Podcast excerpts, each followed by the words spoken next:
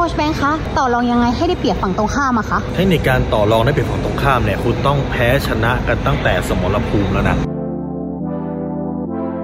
รู้รอบตอบโจทย์ธุรกิจพอดแคสต์พอดแคสต์ที่จะช่วยรับพมเที่ยวเล็บในสนามธุรกิจของคุณ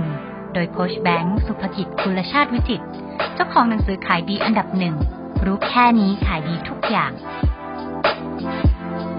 การเลือกสมรภูมิดีเป็นประโยชน์คือ ข้อหนึ่งเลยนะ เป็นกฎการเจรจานะ อย่าไปต่อรองในสถานที่เขา คือถ้าเกิดเลือกได้เนี่ยให้เป็นสถานที่เรา หรืออย่างน้อยเป็นสถานที่ตรงกลางในที่สุดคือเป็นสถานที่เราเพราะอะไรพอการต่อรองไม่ใช่เรื่องของเหตุผลแต่มันคือเรื่องของอารมณ์เรื่องของฟีลลิ่งการที่เขามาในสถานที่เราเนี่ยเขาแพ้ไปครึ่งตัวแล้วนะเพราะอะไรเขามาสถานที่เราเขาจะไปขอเข้าห้องน้ำคนเรามันต้องขอเข้าห้องน้ำอยู่แล้วเขาต้องขอใครขอเราตัวเขาเล็กลงไปแล้วนะเขาจะขอน้ำกินต้องขอใครขอเรา เราไม่ให้กินน้ำก็ไม่ให้กินนะนะครับก็ไม่ยอมไม่มีโอกาสกินได้หรือถ้าเกิดคุณเป็นออฟฟิศอยู่บนตึกใช่ไหมถ้าคุณไม่แตะบัตรออกก็ลงลิฟต์ไม่ได้นะ คุณไม่ปั๊มบัตรบัตรตัวรถเขาลงลิฟต์ไม่ได้เห็นปะดังนั้นการที่เข้ามาในสถานที่เราแล้วคนคุมเกม คนที่เข้ามาเขาจะรู้สึกตัวเล็กลงทันที ดังนั้นถ้าเกิดเลือกที่ดีที่สุดเนี่ยคือการเลือกมาต่อรองในสถานที่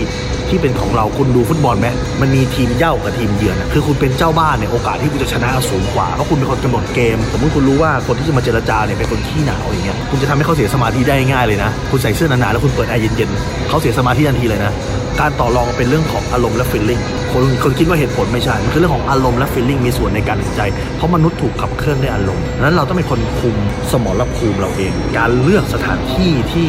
เราได้เปรียบนั่นแหะคือสุดยอดของการเจรจา